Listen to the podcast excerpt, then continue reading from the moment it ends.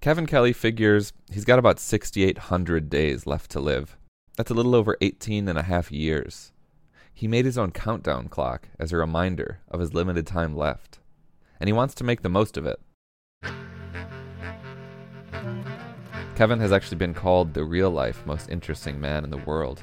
He founded Wired Magazine and the Hackers Conference. He's written lots of books and essays that are worth reading and rereading. Whenever he appears on my favorite podcasts, I listen closely to his wise words. His advice about honing in on our life's purpose comes to us from his January 2020 appearance on the Longform podcast. One of the hosts of that show, Aaron Lammer, asked Kelly how he decides what he wants to do with his remaining time on Earth. I want to do the things that only I can do because that's why I'm here. That's the whole point. That will be my best stuff.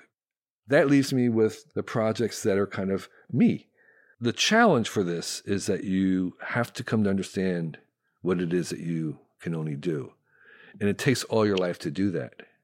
And in fact, I think your life is really just that it's the figuring out what it is that you can only do. And so as you get further along, you have more of an idea of what that is until that may kind of narrow that in that sense.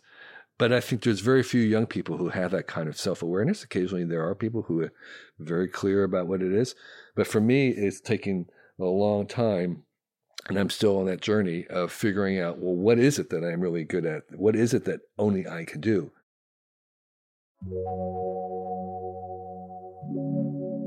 Thanks to the Longform podcast for letting me excerpt their fantastic interview with the singular Kevin Kelly. You're singular too. What is it that only you can do? You've been listening to the Best Advice Show. We have dozens and dozens and dozens of other episodes with some amazing contributors. I encourage you to scroll through our backlog. You can find us at bestadvice.show. Thanks